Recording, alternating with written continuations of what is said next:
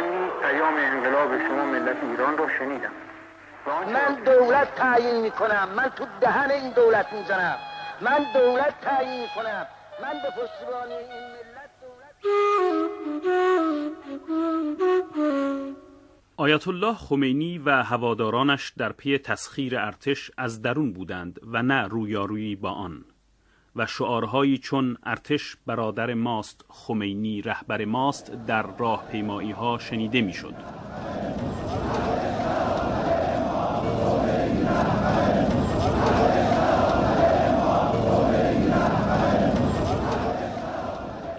چنین شعارهایی برای شاه که ارتش را مهمترین نهاد حافظ سلطنت و استقلال ایران می‌دانست سخت ناگوار بود نقش پر اساس به هم زدن و از بین بردن آتش شاهنشاهی و نیروهای مسلح.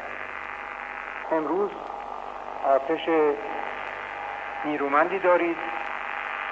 پنج سال دیگه آتش ایران در حدود خودش برای مملکت چهل میلیونی یکی از آتش های خوب دنیا خواهد و این دستگاه پر از عواطف میهنی پر از عشق میهنی با این شوخی نمی شود کرد. با وجود این ارتش ایرانستان درست نمی شود در واقع اعلام حکومت نظامی سراسری به دنبال حوادث هفته شهریور بود که به گفته ارتش بود قرباقی ضعف درونی ارتش را نشان داد. یعنی از دوره نخست وزیری شریف مامی که این بحران شدید شد و بعد منجر شد به اعلان حکومت نظامی در کشور از اون وقت ضعف بیشتر نیروهای مسلح دیده شد. به نظر ارتش بود جمع نحوه بکارگیری ارتش در خیابانها اساسا اشتباه بود.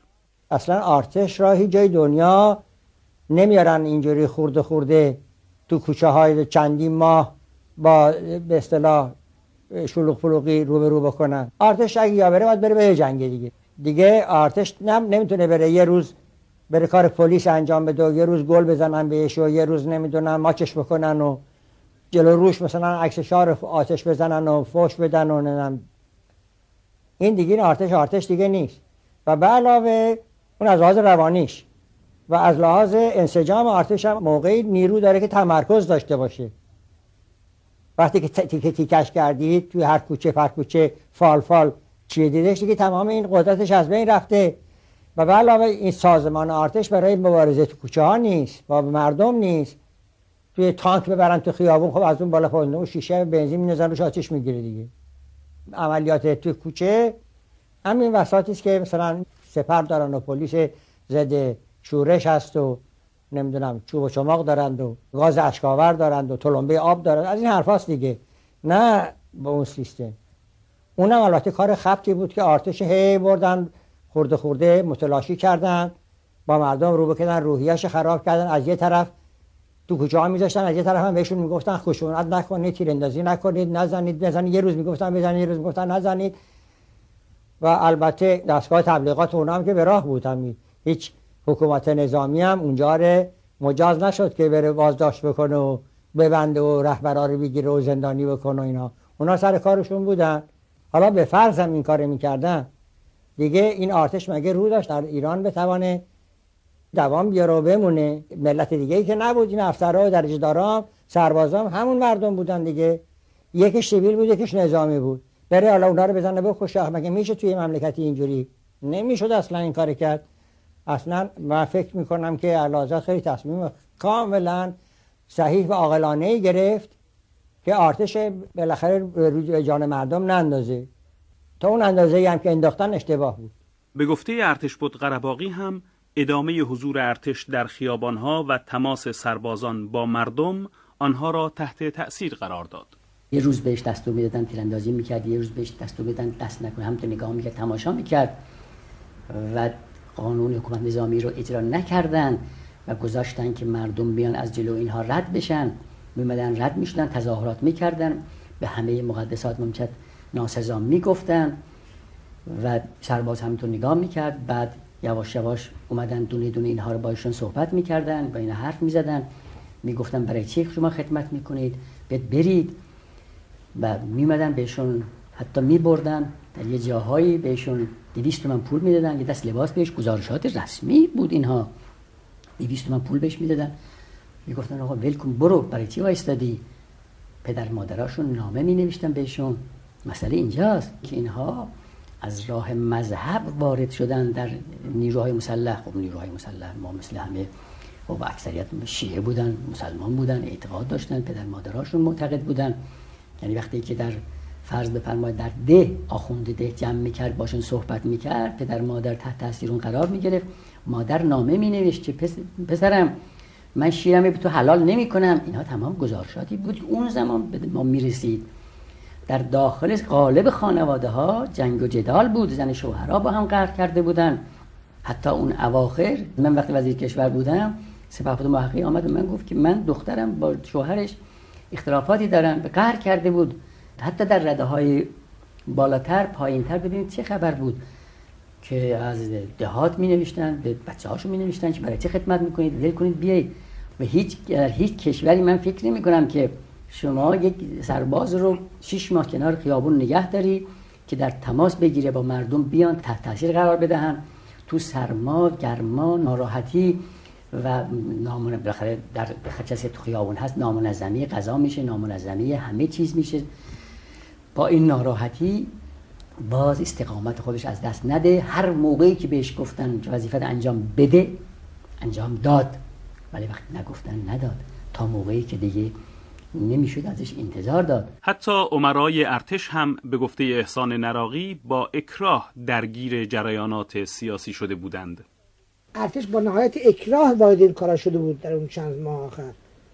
هیچ فکر نکنید مثلا استقبال می‌کردن. شاید یه اشخاصی مثل اویسی یه جاه طلبیایی داشتن اما بقیه حتی ازاری اینا هیچ از اینکه وارد این کارا بشن راضی نبودن. وزرای ازاری همشون دعا می‌کردن هر روز که دولت جدید بیاد و اینا برن خونهشون برگردن برن سر کارشون علاوه بر این به عقیده داریوش و همایون اکثر فرماندهان ارتش گوش به فرمان شاه داشتند و به خود اجازه ابتکار عمل نمی‌دادند. مسلما ارتش راه دیگری داشت ولی اون ارتش راه دیگری نداشت. یک نیروی مسلح در شرایط اون روز ایران خیلی راه داشت.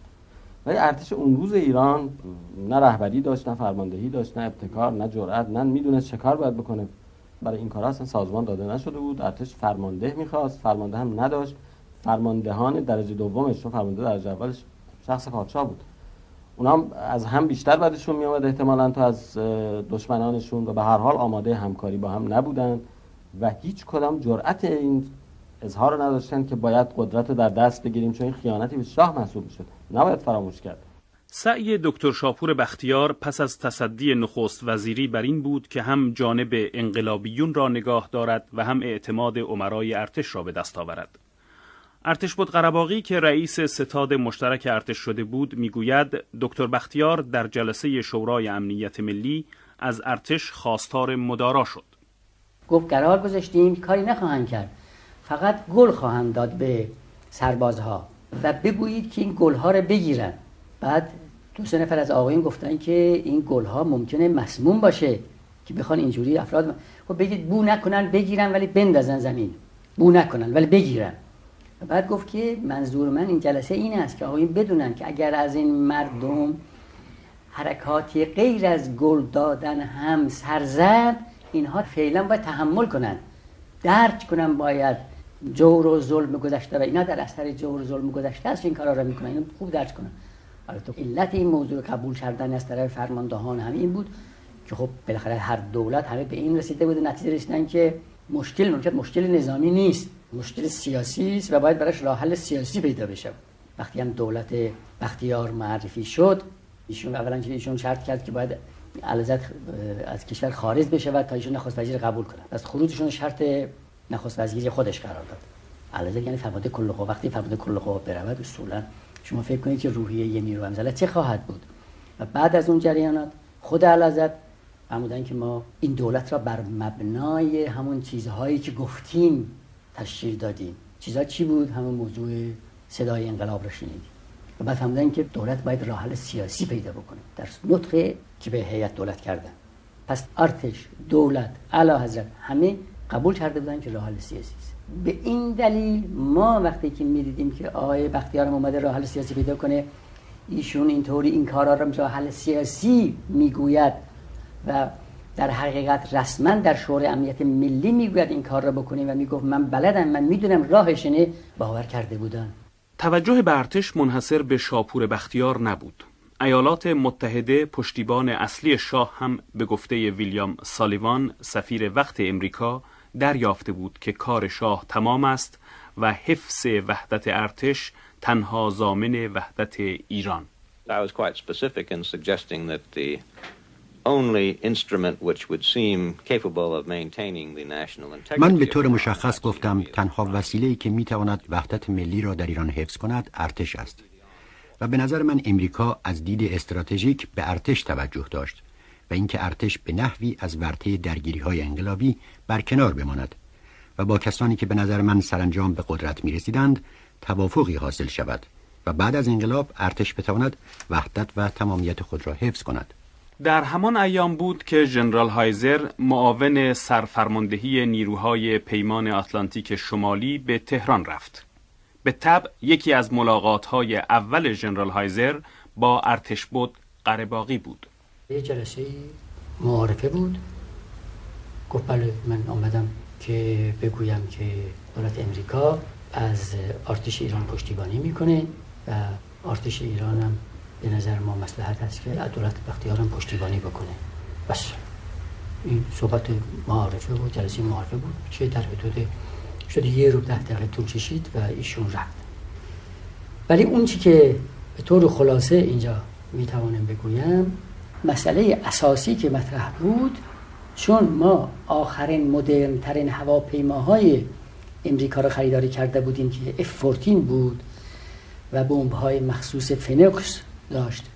و این هواپیما رو به طور استثنایی امریکا همزمان به ارتش خودش و به ما داده بود که معمولا این کار رو کشورها انجام نمی‌دهند. ولی این رو به ایران فروخته بودن اینها. و چون فروخته بودن در قراردادش به طوری که فرمانده نیروی هوایی می‌گفت قید شده بود که در حفظ اسرار این هواپیما و اون بمب و وسایلش اینها نظارت خواهند کرد. این بیشتر آمده بود برای نظارت در این و سایر سلاح ها و سایر امور برای این کار آمده بود. در خلال این مشکلاتی که به ما مراجعه می‌کرد میآمد این صحبت هایی هم راجع به مسئله شلوغی که در کشور بود مطرح می‌شد که از جمله مسائل روز همین بود که در یکی از جلسات که ایشون صحبت پشتیبانی از دولت رو مطرح کرد و گفت که اظهار کرد که دولت امریکا و دولت های غربی دیگر از اعلی حضرت پشتیبانی نمی کنند حضرت باید خارج بشوند. وقت من کمیته بحران رو دعوت کردم. گفتم پس پس اینطوریست آقایون چه بکنیم ما؟ چه فکر می‌کنیم؟ تنها مشکل ما به نظر ما به این رسید که ما جلوی خمینی رو بگیریم و جلوی بی بی سی گرفته بشود و کاست های خمینی.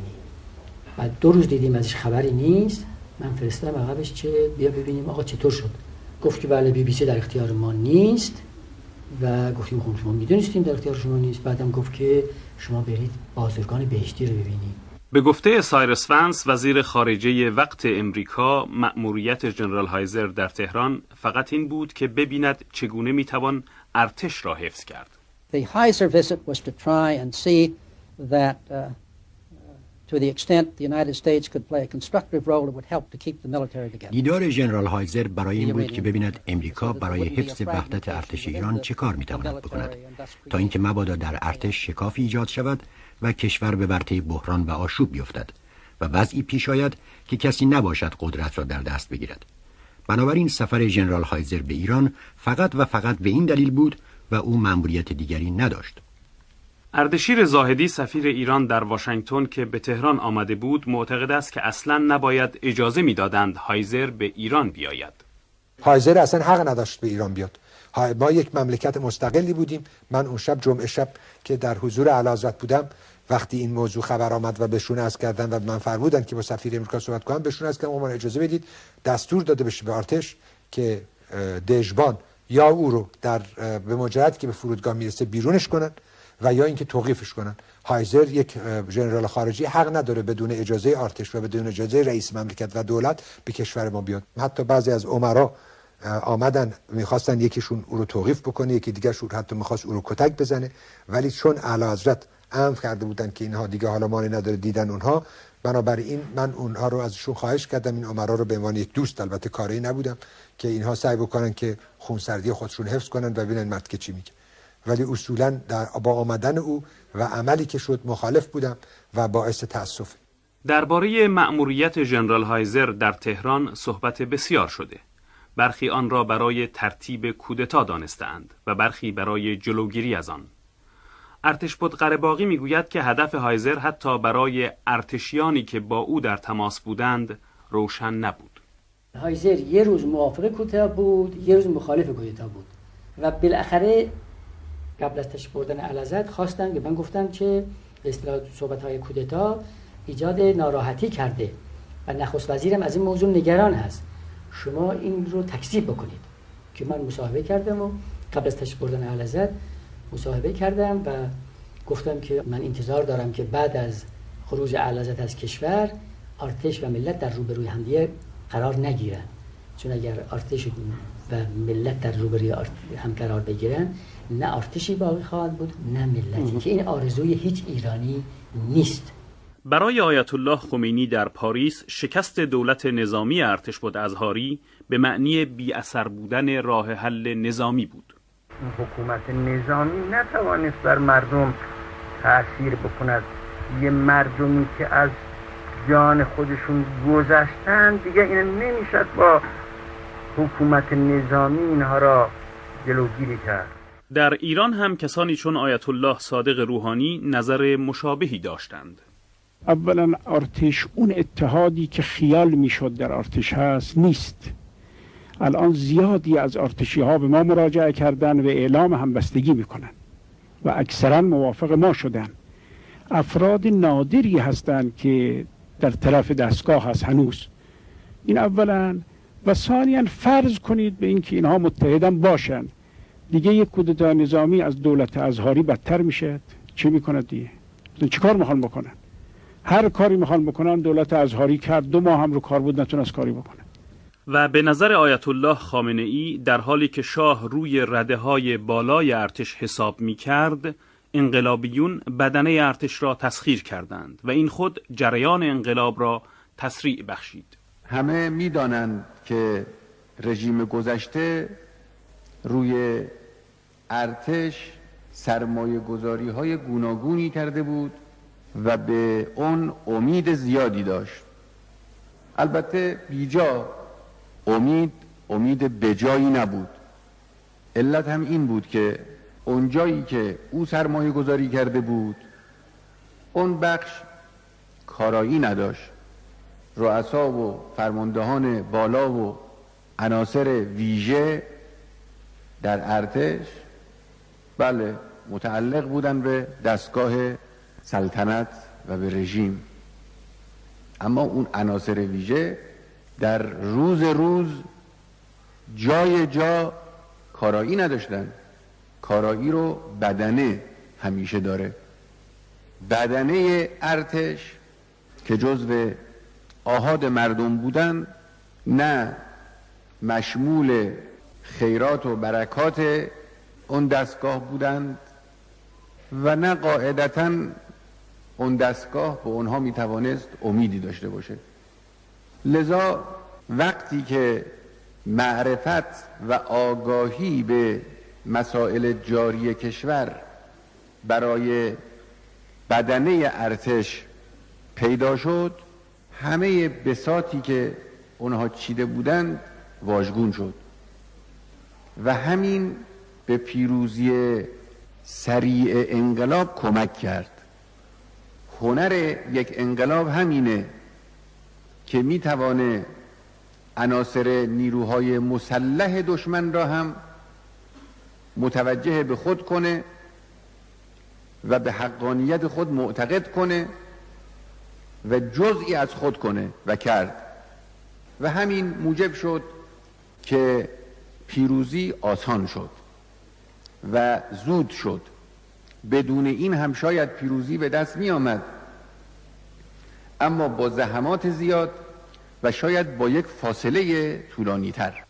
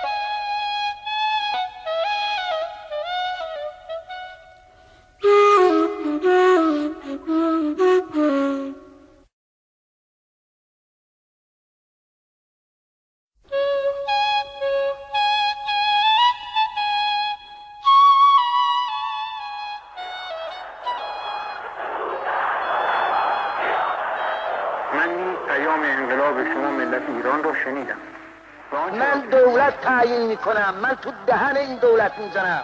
من دولت تعیین می‌کنم. من به پشتیبانی این ملت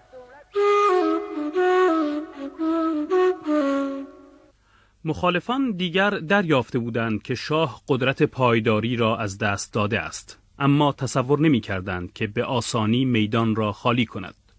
هرچند کسانی چون دکتر علی امینی که او را بهتر می شناختند به یاد داشتند که شاه تا به بحرانهای دشوار را ندارد. آدم باهوشی بود با فهم بود ولی واقعا ضعف کاراکتر داشت. یادم بود که اصلا نمی‌تونست تصمیم بگیره. چون آدمی بود که در مواقع آرامش برای ممکن ایدئال بود. ولی به محض اینکه به مشکل برمیخورد خودش می‌گفت که اون که در همون قسمت مصدق می‌تونه خودشو باخت. و فرار کرد. در این قسمت آخر واقعا ناخوش هم بود خودشو باخت. ولی می‌دونم در مواقع خب تفاوت با قوام سلطنه این بود که قوام سلطنه و نوع اینا مردانی بودن در موقع استثنایی واقعا چیز بودن شاهمت داشتن. شاه هم واقعا شاه خیلی خوب در موقع آرامش. به محضی که اشکال برمیخورد خب ناراحت از این گذشته به گفته داریوش و همایون خود شاه از اولین کسانی بود که جنبش ملت را به عنوان انقلاب پذیرفت. شاه در چند ماه آخر جانب انقلابیون رو نگه می داشت طرف انقلاب رو گرفته بود. بعد از اینکه گفت من پیام انقلاب شما رو شنیدم در جهت انقلاب حرکت می‌کرد. هیچ آسیبی به انقلابیون نمی‌زد. دستگیر نمی‌کرد اونها رو. به اونها اگه سختگیری می‌کردن می‌گفت از خشونت دست بردارید. برعکس خواستهای انقلابیون رو اجرا می‌کرد. اونها می‌خواستن فلان حکومت بره فلان حکومت می‌رفت. خواستن کسانی دستگیرشن دستگیر می‌شدن. خواستن هر کاری می‌خواستن از مجاری رسمی انجام می‌گرفت توسط دستگاهی انجام می‌گرفت که هنوز خود شاه بالاش بود. در انقلاب ایران ما با این پدیده خیلی بدی روبرو هستیم که در انقلابات دیگه سابقه نداره که رهبران خود رژیم از پادشاه و نخست وزیر مدعی رهبری انقلاب بودند و سعی می‌کردند رهبری انقلاب را از دست خمینی بگیرند. در ما با مبارزه با انقلاب روبرو نبودیم. یه مسابقه بود که خب طبعا خمینی درش می‌برد چون اون اصالت بیشتری داشت. تا ده روز پیش از اینکه خمینی به ایران بیاد شاه هنوز در ایران بود و همه کار مطابق میل خمینی در ایران از طریق رسمی می‌شد. کم کم رفتن شاه از حرف به عمل در می آمد و آیت الله خمینی حتی صحبت از مجازات شاه می کرد. این البته در صدد است که فرار کند. ملت ایران باید نگذارن این فرار کند. امکان نداره البته که کسی بتواند سزای عمل این آدم بش بده. کسی که سی و چند ساله بر این ملت تسلط پیدا کرده و کشتار کرده و اونطور کشتار کرده و دزدی کرده و اونطور دزدی کرده و خیانت کرده و اونطور خیانت کرده و جنایت کرده و اونطور جنایت کرده مگه بشر می‌توند که این را به سزای اعمالش برسونه؟ با اینکه در میان اطرافیان شاه صحبت از استقامت و پایداری بود اما به گفته داریوش و همایون خود شاه تسلیم سرنوشت شده بود. شاه اون پنج ماه آخر حکومت هیچ شباهتی به محمد رضا شاه آریامهر نداشت. بیماری گرایش او رو به رها کردن رفتن قهر کردن از مردم و او از مردم قهر کرد. خودش رو مستحق چنین واکنش هایی نمی‌دید و باور کردنی نبود در آغاز براش. تظاهراتی و ضدش می‌شد. وقتی مسلم شد به کلی رها کرد و ترجیح می‌داد که اصلا نباشه در اون مملکت. و شاید از حدود هفت هشت ماه پیش از انقلاب او در سر رفتن از ایران بود. من اطلاع شخصی دارم که به نزدیکانش گفته بود که زندگی در اروپا بسیار هم خوش خواهد گذشت. و به یکی از نزدیکانش اصرار می‌کرد که زودتر از ایران بره چون او نمی‌خواست شاه رو ترک بکنه. بره و برای شاه جایی پیدا بکنه در خارج. نه هیچ تصمیم دیگه به مقاومت نداشت. بسیاری از نزدیکان شاه نیز به گفته احسان نراقی دریافته بودند که شاه قصد رفتن دارد و نگران بودند. یه روزی من می‌رفتم پیش شاه برخوردم به پاکروان آدم روشن واردی بود. دست من گرفت گفت میری پیش شاه گفتم آره گفت نذاریم بره ها. این آدم ترسوی در میره ها. نذاریم بره. این باید بمونید و درست کنه. میشناخ بنابراین میلش به رفتن بود. خواست بره اگه میشه از خارج کاری بکنه. کسی که بمونه و تحمل کنه این جرأت و جسارت داشت که بمونه و تحمل این تغییر بکنه. به گفته ویلیام سالیوان سفیر وقت امریکا در ایران که مکررن با شاه ملاقات می کرد شاه می دانست که باید برود اما نمی توانست این واقعیت را بپذیرد. I think he made that decision in late December, perhaps about the time when فکر می کنم که او این تصمیم را در اواخر دسامبر گرفت. شاید تقریبا در همان موقعی که ارتش بود ازخاری نخست وزیر دولت نظامی دچار حمله قلبی شد و از کار کنارگیری کرد. شاه می‌دانست که باید از ایران خارج بشود اما عواقب این کار را نمی‌توانست به خودش بقبولاند. مثلا گاهی می‌گفت به جای ترک ایران شاید بهتر باشد با کشتی خودش به فاصله پنج کیلومتری آبهای مرزی ایران برود و حرفهای از این قبیل. او تا چند روز مانده به رفتنش نتوانسته بود خودش را متقاعد بکند که واقعا باید از کشور ببرد و برود. او اینکه منطقا لزوم رفتنش را از مدتی پیش درک کرده بود. دودلی های شاه از بابت رفتن و ماندن دلایل متعددی داشت. از جمله اینکه بسیاری از فرماندهان ارتش و در رأس آنها ارتش بود قرباقی رئیس ستاد با رفتن او مخالف بودند. با وجود اینکه علازت موقع معرفی دولت آقای بختیار گفته بودند که ما ممکن است برای معالجه برویم به خارج ولی من در تمام مدت می‌دیدم که بعد از رفتن علازت چطور خواهد شد. و همیشه مخالف بودم در کتاب نوشتم و با فرماندهانم صحبت کرده بودیم قرار گذاشته بودیم. با وجود این صحبت ها با وجود تمام فشارات اخبار که می‌گفتن گفته قرار گذاشته بودیم که هر دفعه که کس می‌رود استدعا بکنند که از رفتن صرف نظر بفرمایید. خودشون در کتاب نوشتن علازت در کتاب خودشون نوشتن که فرماندهان از من می‌خواستن که نروم و می‌گفتن اگر شما رفتید آرتش متلاشی اردشیر زاهدی هم که از معدود نزدیکان مورد اعتماد شاه در آن روزها بود به او توصیه می کرد که در ایران بماند. من مخالف تشفرمای علازت به خارج از ایران بودم و معتقد هستم که اگر علازت از ایران خارج نمی شدن و از به این بدبختی که امروز مملکتمون رسیده نمی رسید آرتشمون نابود نمی شد و آرتش می‌تونست که صلح و آرامش رو در مملکت برقرار کنه. و ایشون مسلما نباید تشریف اما شاه برای نظر امریکا اهمیت زیادی قائل بود و به طوری که ارتش بود قرباقی می‌گوید امریکا دیگر صلاح نمی‌دانست که شاه در ایران بماند. در یکی از جلساتی که من به حضور علازت رسیدم وقتی بعد از رئیس داد شدن و بهشون عرض کردم در مورد خروجشون که اگر از مملکت خارج بشوید علازت در مورد کشور جان نسار عرضی نمی کنم چون خدا علازت بهتر اطلاع دارید. ولی در مورد آرتش که فعلا مسئولیتش رو به عهده من واگذار کردید اگر دلزه تشریف برید وضع آرتش به این منوال نخواهد بود با توجه به این بحران چون مسافرت مسافرت عادی نیست. و من استدعا می‌کنم که علازت از مسافرت صرف نظر بفرمایید. برگشتم به من که چی میگید؟ الان سفیر امریکا با ژنرال هایزر اینجا بودن. و از من ساعت و روز حرکتم را می‌خواستن. سرانجام شاه را پای رفتن بود اما جای رفتن نبود و در اینجا بود که به گفته داریوش و همایون شاه پشیمان شده بود که چرا گذاشت کار به اینجا بکشد. وقتی که همیلتون جردن رفته بود به دیدارش و گفته بود که هیچ کشوری جز مصر حاضر به پذیرفتنش نیست چون مکزیکی هم رد کرده بودن و امریکایی هم می‌خواستن ردش کنن. و اون موقع به همیلتون جردن گفته بود که شاید من اشتباه کردم و ایران ارزش دفاع داشت.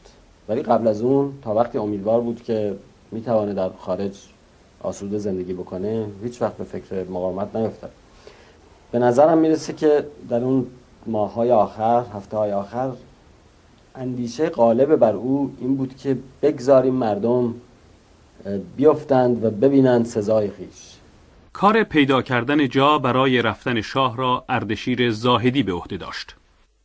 من با تشفرمایشون به امریکا مخالف بودم و به همین دلیل با پرزیدنت سادات در اون 48 ساعتی که در ایران بودم قبل از حرکتم و با علازت حسین و همینطور با علازت حسن پادشاه مراکش تماس گرفتم و اونها با نهایت مردانگی علازت دعوت کردند و روی این است بود که خوشبختانه علازت اول به مصر که سادات واقعا مردانگی بی نهایت از خودش نشون داد و همینطور پادشاه علازت ملک حسن که در پذیرایی این تو فرد نسبت به علازت فکر می‌کنم که اگر اونها به ما آمده بودن مهمان ما می بودن اینقدر که ما اونها از ما پذیرایی کردن ما نمی‌کردیم.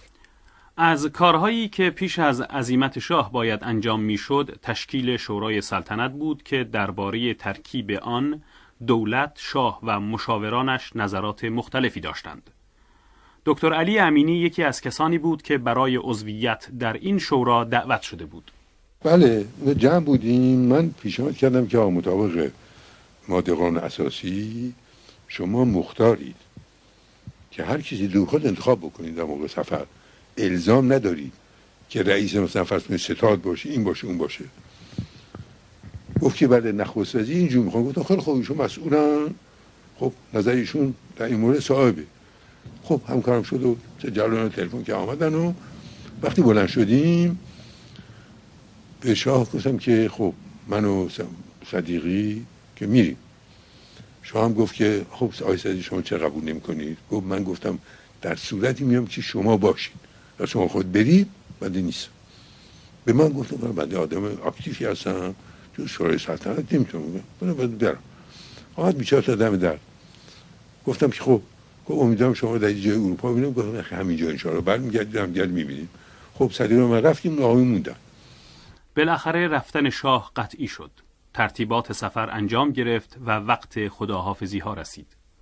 ویلیام سالیوان سفیر امریکا دیدار آخرش را با شاه اینطور توصیف می کند I do remember a rather poignant farewell shaking his hand at the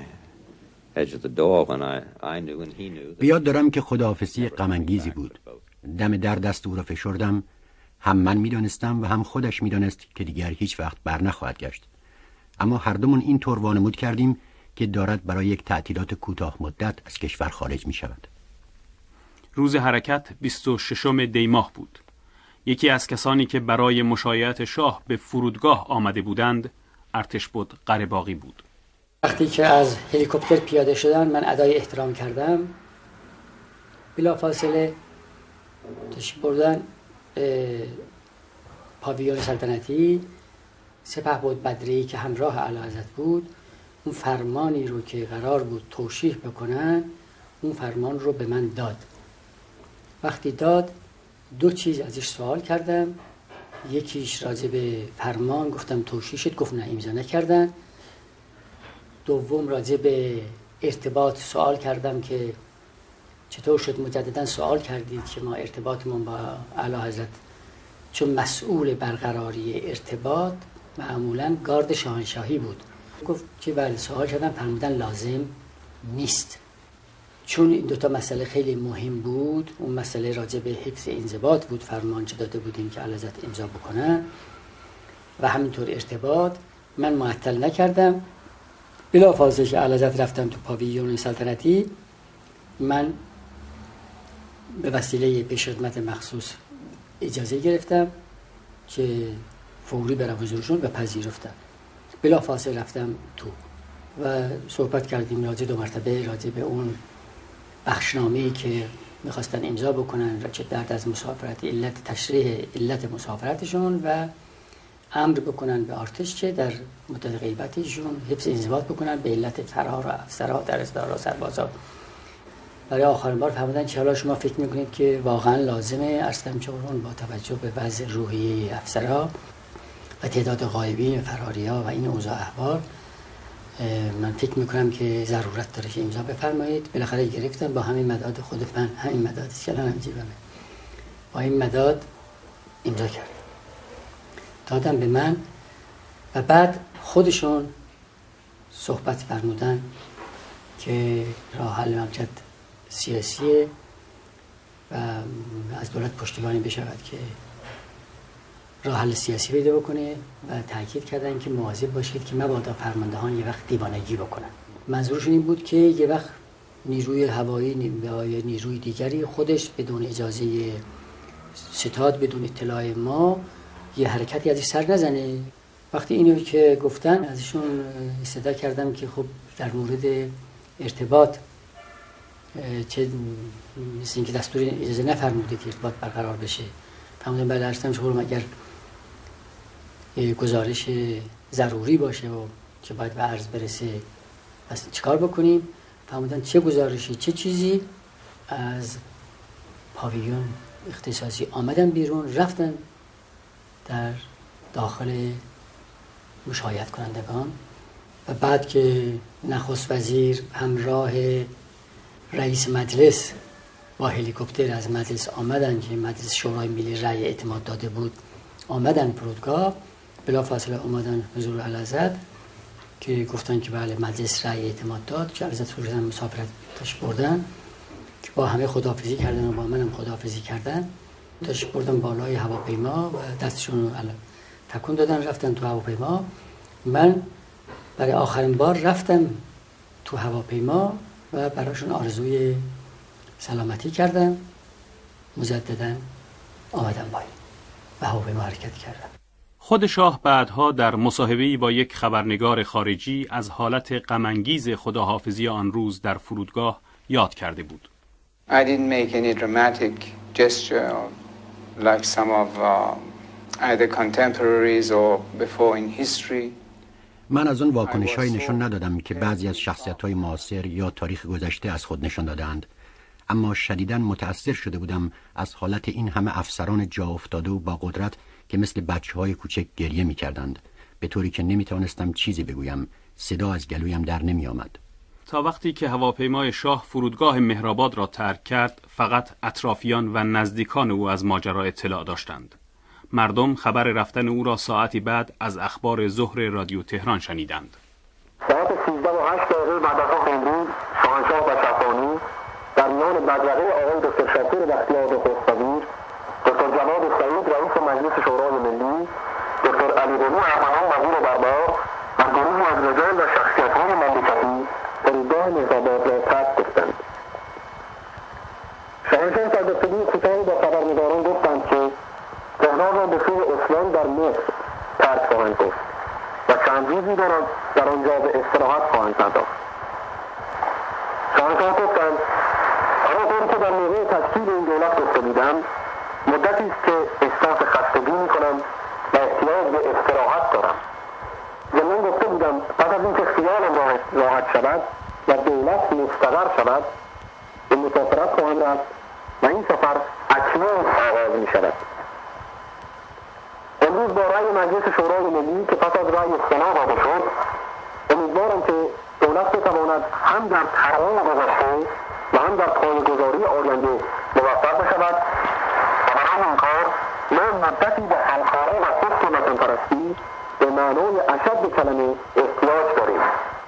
سخن دیگری غیر از حفظ مملکت و انجام وظیفه بر اساس میهن پرستی ندارم.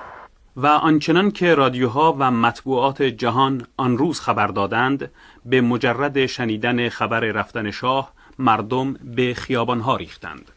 شاه ایران که بامداد امروز بی خبر از کشور خارج شد اکنون در مصر است. موقع حرکت او را تا آخرین لحظه از مردم پنهان کردند و تا آن موقع تردیدهایی درباره رفتن او و اینکه چه وقت خواهد رفت وجود داشت. در فرودگاه تشریفات معمولی و مختصری برگزار شد و مصاحبه مطبوعاتی مورد انتظار او صورت نگرفت. شاه همینقدر گفت که خسته است و برای معالجه کشور را ترک می کند و از پاسخ به این پرسش که کی باز خواهد گشت خودداری نمود و گفت که این بستگی به وضع مزاجیش خواهد داشت. خبرنگاران می‌گویند که شاه در حالی که از پله های هواپیمای شخصی خود بالا می‌رفت گریه می‌کرد و خودش هواپیما را تا اسوان خلبانی نمود و در آنجا انور السادات و رهبران دیگر مصر از او استقبال کردند.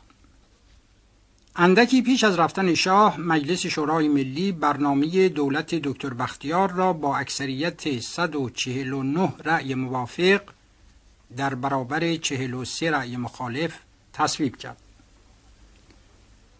دکتر بختیار در پارلمان گفت که هیچ دولتی نمی‌تواند مسائل کشور را در ظرف چند روز حل کند و تقاضای مهلت کرد. و نیز گفت که پیشوایان مذهبی باید از دخالت در سیاست خودداری کنند و وظیفه آنها این است که به دولت و مردم الهام و ارشاد بخشند به محض اینکه خبر رفتن شاه در تهران پخش شد صحنه های وجد و سرور برپا گردید و هزاران نفر وارد خیابانها شدند و میخواندند و میرقصیدند و بوغهای اتومبیل های خود را به صدا در می آوردند. و این صحنه ها در بسیاری از شهرها و قصبات دیگر در سراسر کشور منعکس گردید و سربازان به کناری ایستاده بودند و بعضی از آنها در ابراز وجد و سرور به مردم می پیوستند. آیت الله خمینی از پاریس از تحولات اخیر ابراز خوشنودی نموده ولی گفته است که رفتن شاه فقط قدم اول می باشد و هدف پایان دادن به تسلط بیگانگان بر ایران است. آیت الله خمینی گفت که در موقع مناسب به ایران باز خواهد گشت. ولی تاریخ مراجعت خود را ذکر نکرد و گفت که قصد او تشکیل یک حکومت موقت است و این حکومت یک مجلس مؤسسان که منتخب ملت باشد برپا خواهد کرد تا قانون اساسی جدیدی برای یک جمهوری اسلامی تدوین و تصویب نماید.